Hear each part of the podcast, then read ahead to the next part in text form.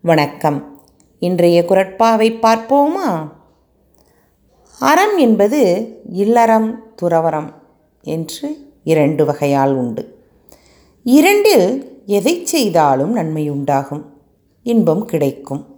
ஆனால் அறத்துக்கு மாறான செயல்கள் மூலம் இன்பம் கிடைப்பது போல தோன்றினாலும் அது தற்காலிகமானது. அது மட்டுமல்ல அதனால் பெரும் துன்பம் வரும் புகழும் கெடும்.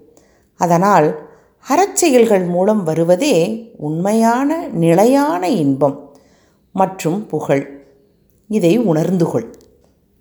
அறத்தான் வருவதே இன்பம் மற்றெல்லாம் புறத்த புகழும் இள அறத்தான் வருவதே இன்பம் மற்றெல்லாம் புறத்த புகழும் இள